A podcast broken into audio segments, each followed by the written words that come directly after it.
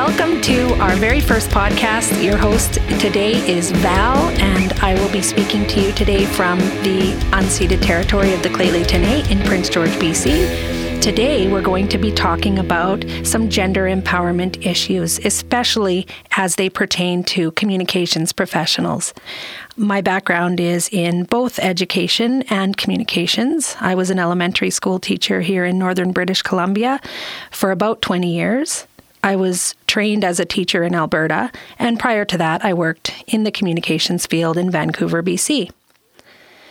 So, we're going to start with two things that I know right now. We're going to start with first, gender bias in owning a home, and a little bit of gender bias in education. And then we're going to just talk about some solutions and wrap up the podcast.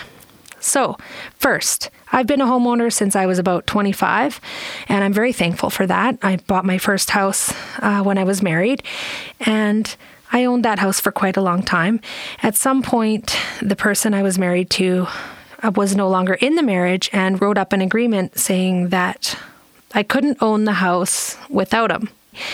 So, a couple years went by, and I went to change it into my name. I thought it would be a seamless process, and it wasn't. And so, to my surprise, I was asked for a cosigner. Now, bearing in mind some facts, this house had been purchased as a couple, but as a couple, we had made $50,000 a year less than at the place where I was standing at the time when I was trying to renew it in my own name. So, yeah, we were a married couple, but we weren't making money. And when I went to renew it, I was making a bunch more money and the mortgage was a lot smaller. So I couldn't understand how I couldn't just keep this house in my name when I've never missed a single payment. I talked to my mom and a few other ladies I know, and they reassured me that there is massive gender bias in the financial industry. But just listening to people wasn't enough, so I looked it up.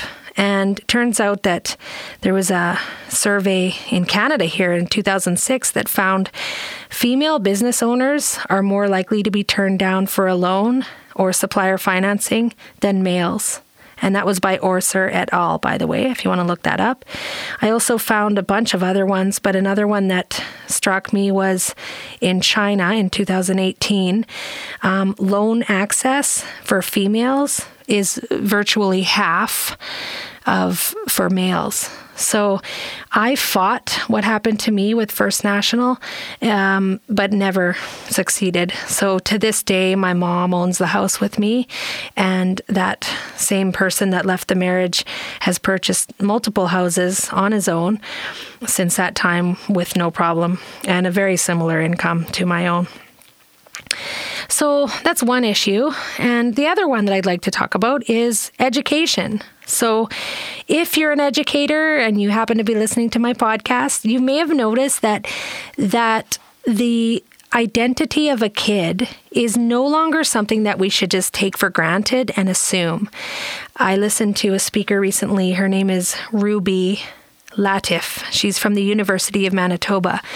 And she was talking about the binary definition of identity in schools can lead to discomfort in certain students if they have any kind of gender question or concern or issue or uncomfort or anything.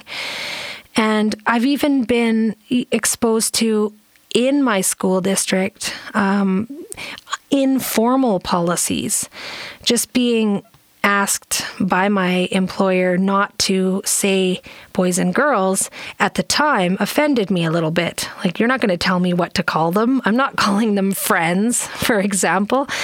And now, in hindsight, it makes sense. I just don't like the way that it was uh, fed to me by that particular employer. The reason why that employer was hinting that we shouldn't say boy and girl is that some kids, as early as grade one, two, I don't know, any age, aren't sure about their gender, and we can no longer ignore that. So, in order to not discriminate, we need to start adjusting the way we communicate. I looked up the policy in BC, and it basically just is very super vague. It says leaders should determine if diverse needs of students and employees are being addressed comprehensively. And it goes on and on, and then they should fix it. Well, yeah, that's not a concrete policy, people. So, my proposed new policy is actual policy. I think that each district should be confronted by the province with the request for their written policies, or I guess auditory.